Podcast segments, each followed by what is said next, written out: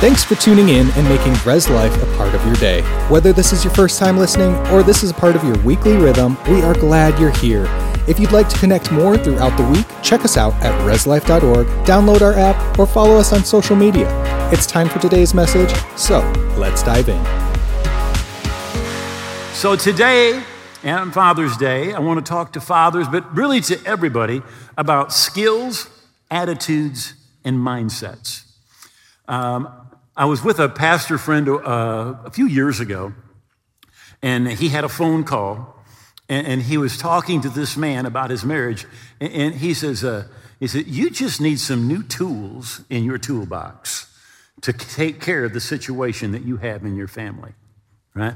And so I kind of want to talk to you guys about having some tools in your toolbox, right? In Ecclesiastes 10, it says this If the axe is dull and one does not sharpen the edge, then he must use more strength. But wisdom brings success. Wisdom brings success. Now, we're going to go to the book of Philippians, which is one of the letters that Paul wrote to a church that he started, his first church he started in Europe on his second missionary journey. And this church had helped him financially as he was going out and planting other churches. And now he's in prison, right? He is, he is going to be, he's been in prison for a couple of years, right? He's going to be going before the emperor who most likely is going to be sentencing him to death, right?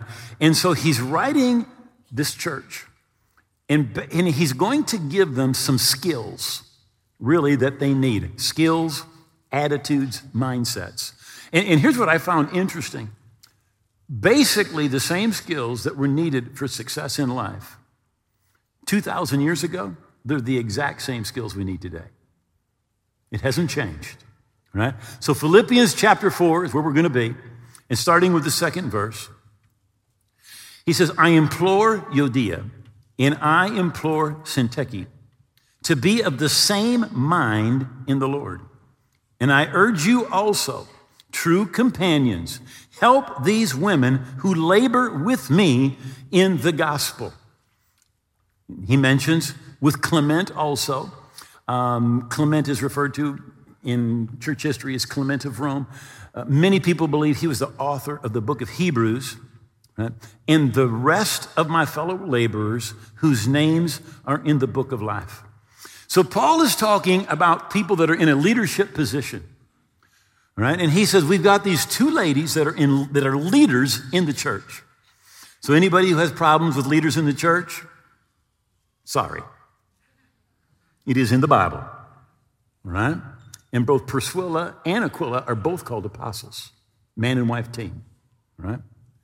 But he says, look, these two ladies have got some problems with each other, right?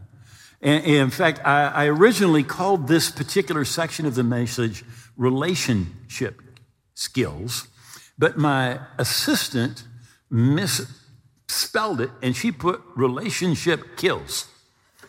Now, listen, if you don't have good people skills, it will kill relationships. It will literally kill relationships, right? So he's got two leaders, and these two leaders are having problems with each other.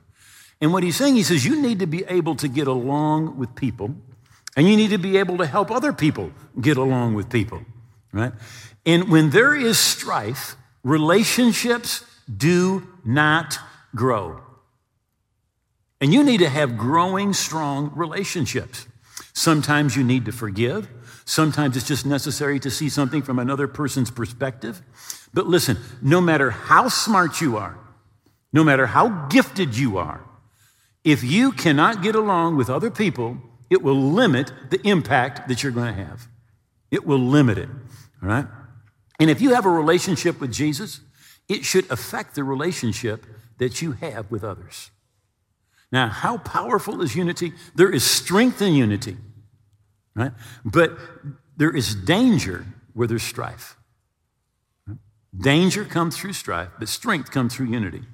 Of course, in Psalms 133, it talks about unity, and this is what it says it says, There the Lord commands the blessing.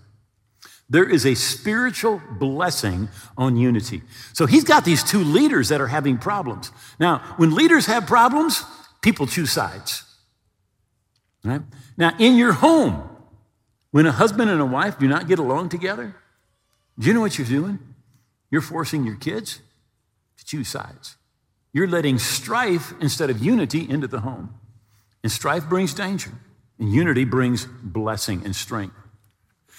In Genesis chapter 11, in verse 16, the people are beginning to build the Tower of Babel in rebellion against God. And the Lord said, Indeed, the people are one, and they have one language. In this that they have begun to do now, nothing that they purpose to do will be withheld from them. God's just saying, look, because they're in unity, right? Because they're in unity, they're going to be able to do everything that they want to do, that's in their hearts to do. So uh, I, I, read this a, a while back and, and uh, actually took this quote out of a book. But what happens is this there was a, a contest, it was in Canada, a competition that had some huge Clydesdale horses. Now, these were not Bud Light horses, right?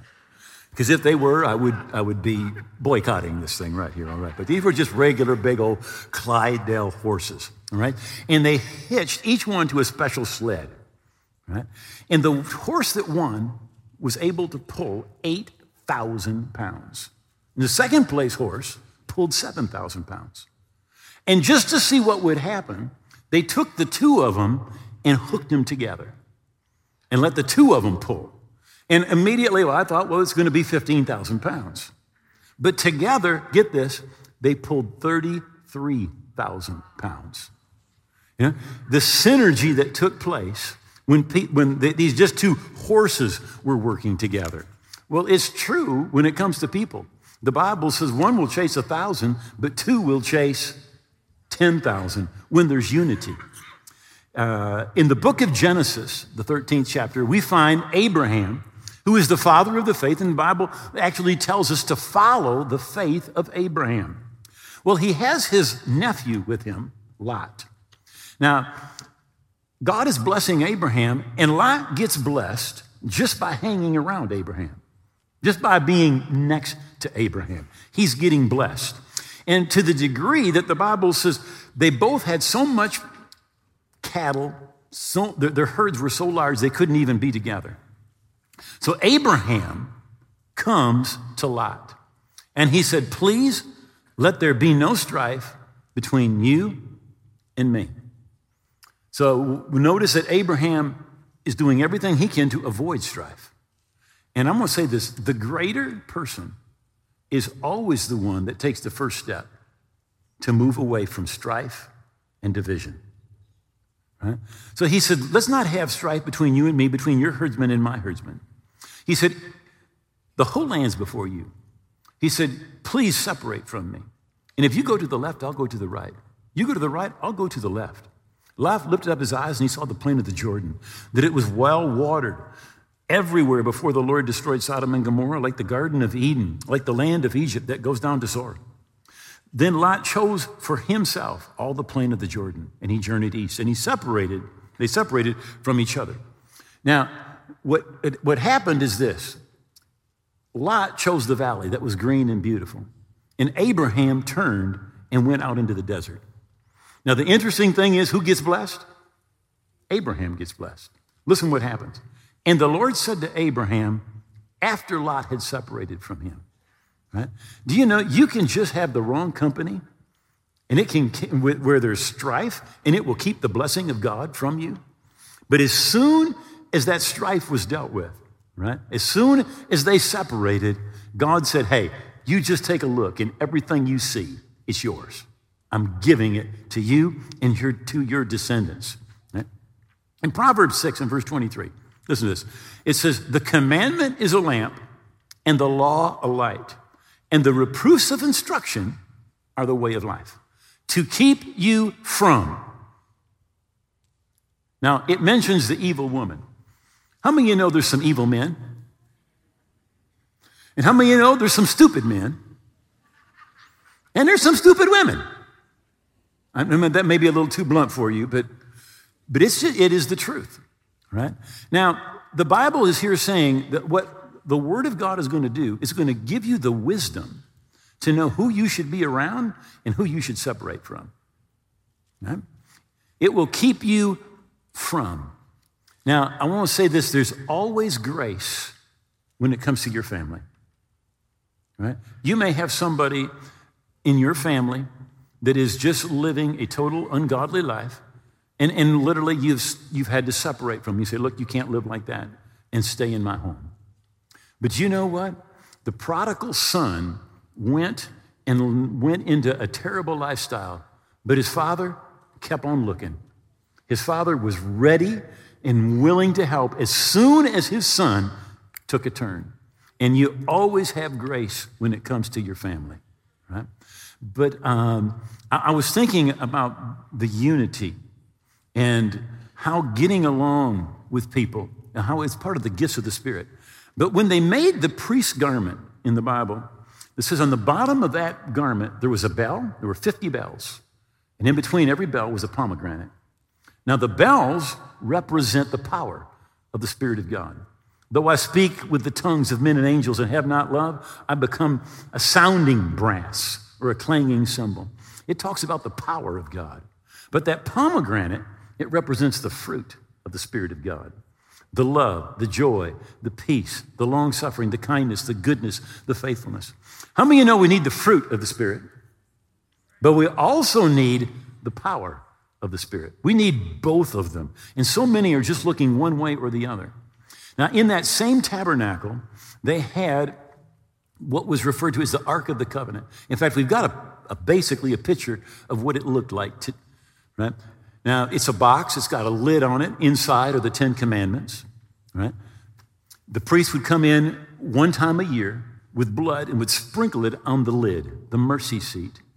And above the mercy seat are these two angels, and they've got their wings out and they're touching. Right? And God said, My presence will be in between the mercy seat and the angel's wings. He said, I'll meet with you there. Right? So the presence of God is there, the blood is there, and the angel's wings touch each other. You say, what does that symbolize? That symbolizes that when you're in God's presence and your life is under the blood, you get along with people. You can touch people. In 1 John, it says, if we walk in the light like he's in the light, we have fellowship with one another right? So when, when, when we're under the blood and we're in God's presence, we're, we, are literally, we're walking with God, we enjoy fellowship with one another.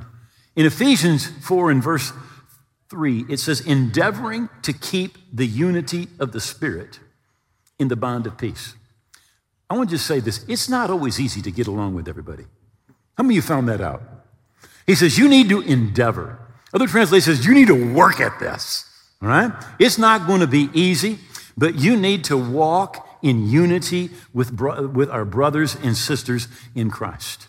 Right? So, so we need to have relationship skills. But then in the fourth verse, the apostle talks to us about emotional skills. He said, Rejoice in the Lord always. And again I say, rejoice. Now, 16 times in this little book, he talks about rejoicing. Right? I, I would just kind of say this that, that the foundational emotion in the kingdom of God is joy. It is the foundational emotion. The kingdom of God, it's not meat and drink, but it is righteousness, peace, and joy in the Holy Ghost. Now, get this. He has been in prison for two years. Then they put him on a ship. They, they're sending him to Rome. They end up in a hurricane. They shipwreck. He gets snake bit. He finally gets to Rome, and now he's a prisoner waiting to go before the, the, the, emperor who's going to sentence him to death. All right? And what does he say?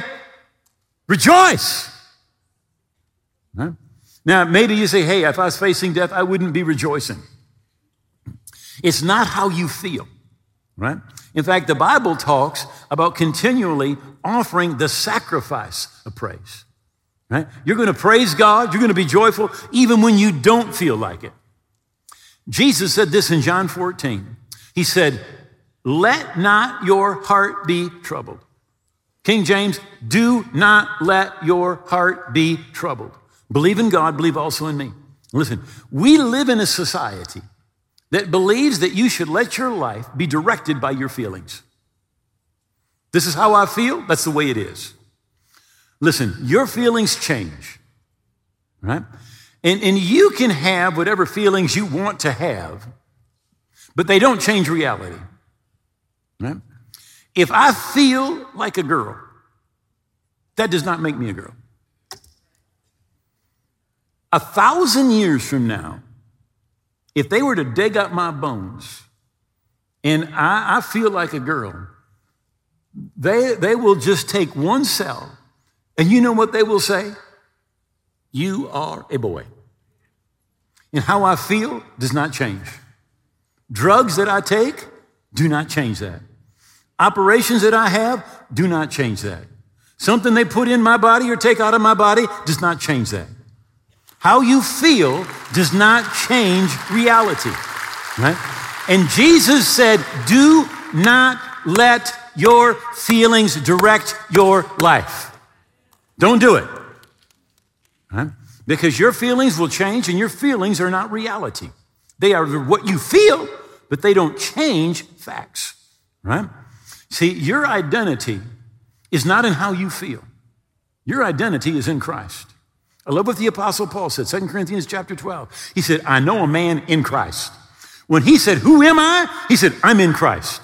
I'm in union with him. And if you want to know who you are, you're going to have to go to the Bible because it's going to tell you who you are in Christ, what you have in Christ, what you can do in Christ, and your future in Christ. It's not how you feel. You are in union with him. The Bible says in Philippians 1:25, the joy of faith. You know, when you're in faith, you're in joy. You say, yeah, but all these problems are going on. Yeah, but you're looking not at the things that are seen, but the things that are not seen.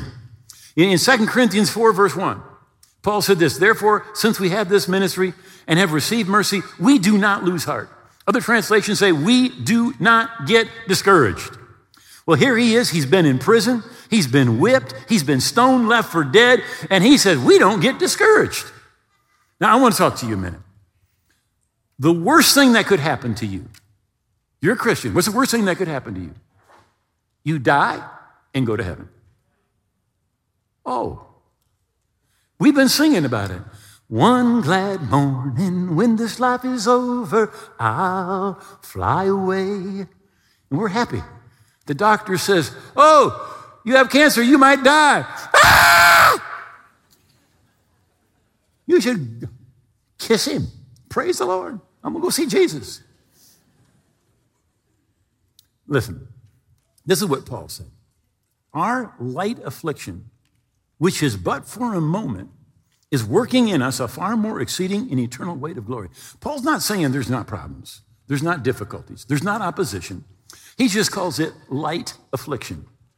While we do not look at the things that are seen, but the things that are not seen. For the things that are seen are temporal or temporary, but the things that are not seen are eternal. And I got to thinking, light affliction, what are you talking about? Well, he tells us, all right?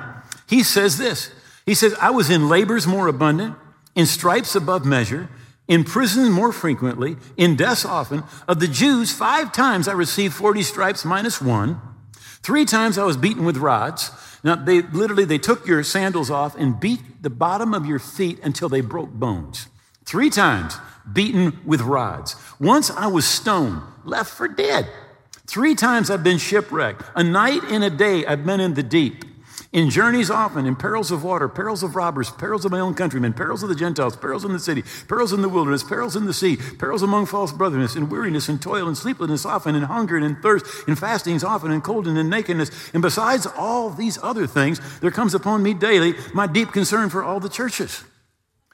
Our light affliction, he said, which is but for a moment, imprisoned, stone left for dead, five times 39 stripes three times beaten with rods, shipwrecked, out in the ocean. I mean, you name it. Paul went through it. What did he call it? Our light affliction. And what did he say? Rejoice. You don't look very convinced. Paul is telling you whatever you're going through, it is nothing.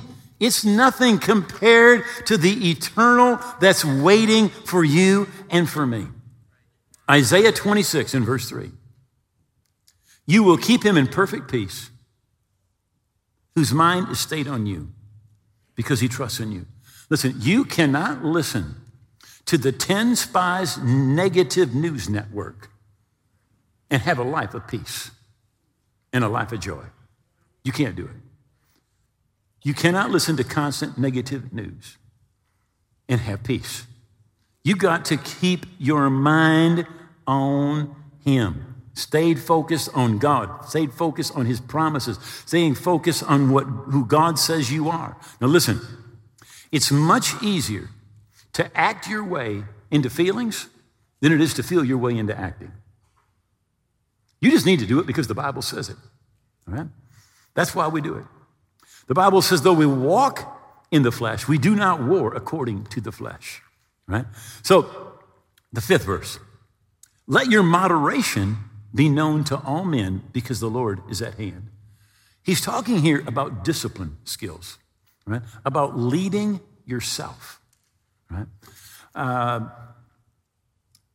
you have to be able to tell yourself no. Got that?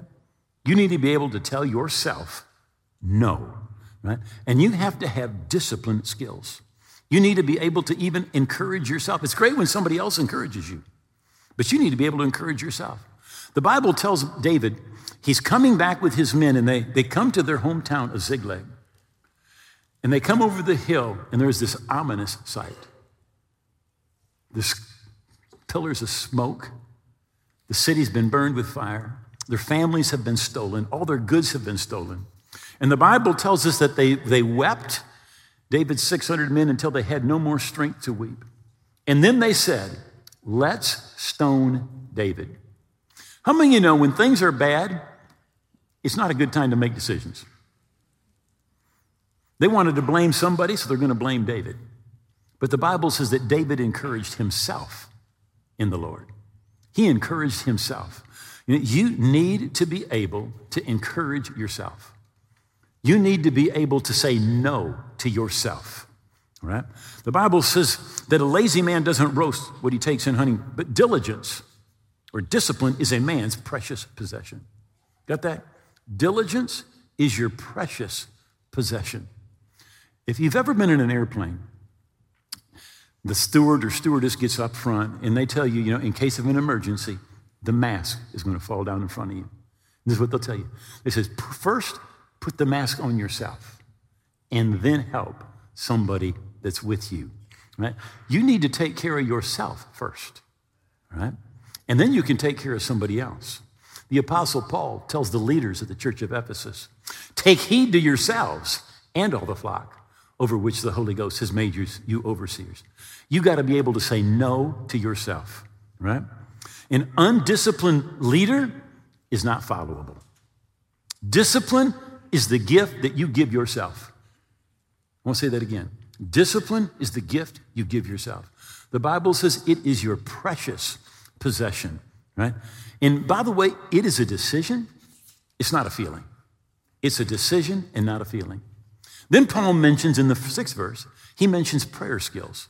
He says, Be anxious for nothing, but in everything by prayer, with supplication and thanksgiving, let your requests be made known unto God. He says, Everything by prayer. Every one of us need a supply from heaven. We need a supply of wisdom, of patience, of vision, of peace, of joy, right? We've got to be in constant connection with God. Smith Wigglesworth, who's really one of my heroes, uh, he had revival on every single continent. And he was asked about prayer. And he says, Smith, do you spend hours and hours in prayer? And this was his response. He said, I seldom pray for a half an hour, but I seldom have a half hour go by that I don't pray. So, what was he saying? He's saying, I am living in constant communion and fellowship with God. You know, it's in Genesis 5, it says that Enoch walked with God. Genesis 6 says that Noah walked with God. You see, our relationship with God is not supposed to be just a 30 minute deal that we have every day or a 10 minute deal or whatever your time frame is, all right? But we walk with God every day, wherever we go, whatever we're doing. You know, um, We're in a covenant relationship with God. I'm in a covenant relationship with Jeannie. You know, during the day, I often just call her up. Hey, babe, what's happening? Hey, babe, let's do this. Hey, babe, let's do that. Hey, what are you doing? Why? Because I'm doing life with her, right? We're in a covenant relationship. We're in a covenant relationship with God. And it shouldn't be just when you're going to have a meal and you pray, or just a couple minutes at some point in the day. We are to walk with God. And I have people say, well, God never talks to me. Well, here's the deal it's like your cell phone, right? If you have it off, you're going to think you get no messages, right? But the truth is, God's talking to every one of us every day. And He wants to be involved in every single aspect of our life, right? And we call that prayer. So, so we need to make sure that our switch is on, all right? That we are walking with God, and it's just not a few minutes every day, it's our life. The Bible says your life is hid with Christ in God. In the, in the eighth verse, we find him talking to us about our meditation skills. And he says, finally, brethren, whatever things are true, whatever things are noble, whatever things are just, whatever things are pure, whatever things are lovely, whatever things are of a good report, if there be any virtue, if there be any praise, think on these things. So basically, he's talking about mental skills or he's talking about meditation skills. Right? What are you going to be thinking about?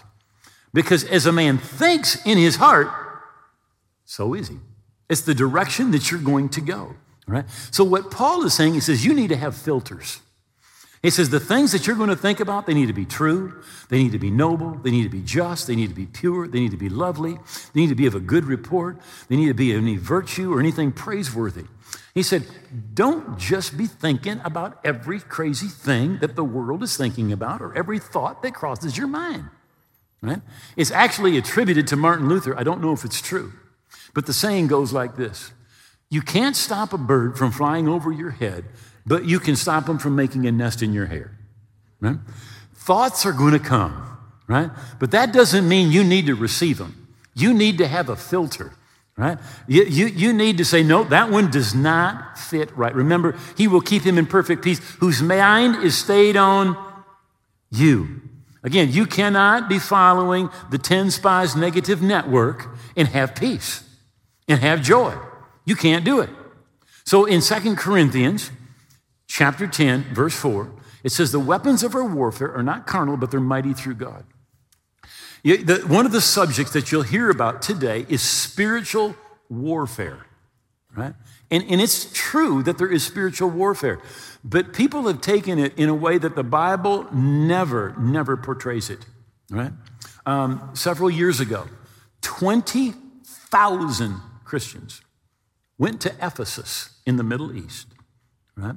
And they went to Ephesus and they told everybody, now, don't witness to anybody, but we're just going to go and pray and we are going to pull down Diana, the false god of the Ephesians. Right? Now, listen, Paul went there 2,000 years ago, and he took care of it. You say, what did he do? He preached the gospel. And the end of it was the temple ultimately was destroyed. Right? Now, he didn't do it by just getting together and praying, he did it by preaching the gospel. Because the gospel, it is the power of God unto salvation. Right? But if you're just going to say, oh, I'm just going to go over here and I'm just going to pray, no, no, no, no, no. You, you, you need to pray, but you need to go with the gospel. You, you need to be speaking, right? Um, there are people that have, they literally, they get in an airplane and they fly above a city and they're saying, we're, we're bringing down the strongholds of principalities and powers. That's silly. There's no distance in the spirit. Whether you're on the ground or you're 12,000 feet in the air, it doesn't make any difference. Right? Real spiritual warfare is what Paul is talking about right here. Now, listen what he says. The weapons of our warfare, they're not carnal, they're not natural, right? It's not an Uzi or a nuclear bomb, but they're mighty in God for the pulling down of strongholds. Where are these strongholds? Casting down arguments every high thing that exalts itself against the knowledge of God, bringing every thought into captivity to the obedience of Christ. Spiritual warfare takes place in between your ears. It's your stinking thinking. That's where spiritual warfare takes place, right? And how do we do it? Well, we take the Word of God and we apply the Word of God, right? Just one last thought. Paul has here, he says, Not that I speak in regard to need, for I have learned in whatever state I am to be content. And he talks about flexibility skills, all right? Uh, my mother's probably been in heaven about five or six years now. But uh, when she was probably in her early 70s, she says, I want you to take me to Mackinac Bridge. And, said, and they have a walk across Mackinac Bridge. And we said, Sure thing, Mom, we'll go. So we take my mom and we're walking across Mackinac Bridge. Let me tell you something about that bridge. It was a pretty windy day. And that's the, the farther you get towards the middle, the more that thing is going. Ooh, ooh. I mean, it's moving. And you're feeling it moving.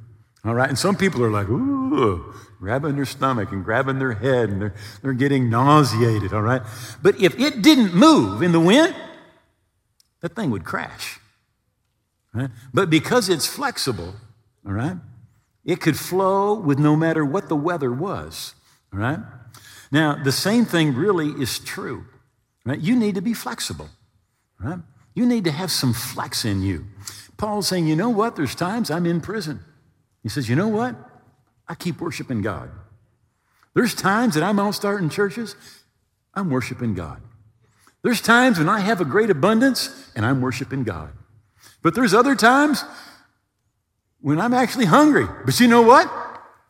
I'm still worshiping God. Right? He said, I don't let my outward circumstances dictate what's going on on the inside. Right? He said, I'm, I'm a little flexible. You know, and almost always, no matter where you are, there is an advantage, right? I remember in, in 1992, Bernie, you remember this. Uh, we, were, we were in a building over on 44th Street.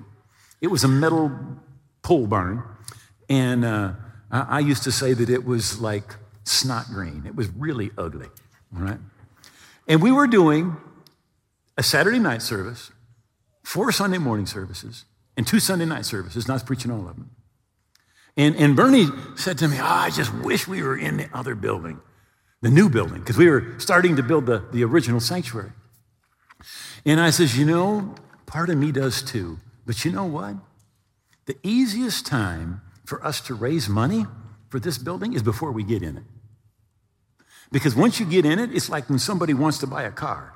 They'll sacrifice till they get it, and then they're happy with it for two weeks, and then they forget about it. You know, my, my classic story is uh, Oral Roberts was building the City of Faith, 77 stories, raising money to build the City of Faith. They, ded- they got seven floors done, and they dedicated the seven floors. And 90% of all the money instantly dried up. And they ended up losing the whole thing. Right? So I said to Bernie, I said, you know what? I wish we were in that new building. Pardon me. But you know what? I'm kind of glad that we're still where we are because people still see the need and they're still sowing into the need. Right? There was an advantage to where we were. Now, was I looking for more? Yeah, I was looking for more, right?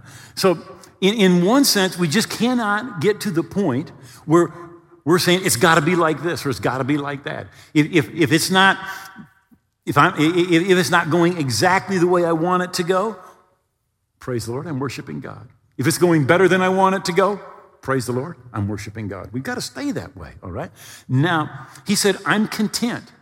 Now, not that you're content as far as your relationship with God goes. You know, Jesus said this He said, Blessed are those who hunger and thirst after righteousness. Blessed are those who keep want more of God.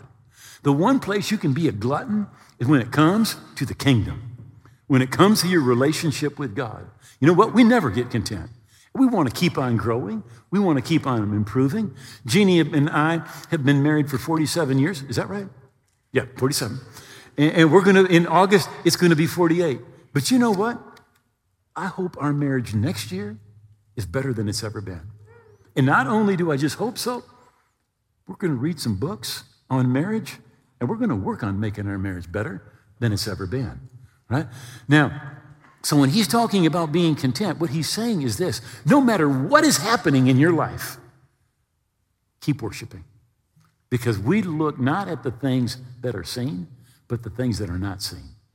For those things that we see and the things we feel, they're temporary. All right? But the things that cannot be seen, the spiritual things, they are eternal. Say, would you bow your heads for just a moment? And if you're online, would you bow your head? In a, in a group of this size, literally, there are people in all kinds of spiritual conditions. There, you, there's, there's people that are here. You are on fire for God. Some of you, you've lived for God for decades. But there's other people that at one point you had given your life to the Lord, but really you've drifted away. Somebody, something got in between you and God like a wedge, and you kind of drifted away. Never intended to, but it happened. And you look at your life today and you say, Man, I am not where I need to be with God. Now, I'm a Christian, but I'm away from the Lord, really. We're going to pray in just a moment, and you're going to come back and you are going to reconnect with God. But there's people that you're here today because I've talked to people, and I'll say, Are you a Christian? And this is a typical response I hope I am. I'm trying to be. I'll find out when I die if I made it. But the Bible says, We've written these things to you that you may know, not hope, not find out when you die, that you may know that you have everlasting life. See, if you don't know that you're right with God, that you're forgiven, that you're on your way to heaven, you're not where you should be with God. The Bible says you need to know.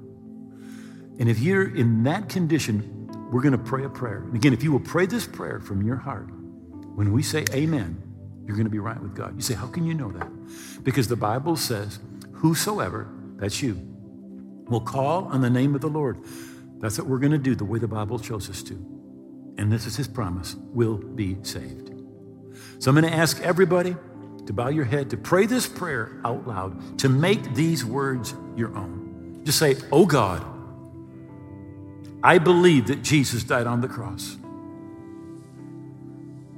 I believe that his blood paid for my sins. And I believe he rose again, victorious over death, over sin, and over the devil. And I give him all of my heart and all of my life. I hold nothing back. I receive Jesus as my King and my Lord, and I'm going to live for Him. And I thank you that you have heard my prayer, that my past is gone, and I'm a part of your kingdom today and forever. In Jesus' name, amen. Thanks for listening. We hope you've been encouraged by this message. For more information, if you're in need of prayer or just want to connect with the community, go to reslife.org, follow us on social media, or email us anytime at reslife at reslife.org. We hope you have a blessed day, and we will see you again soon.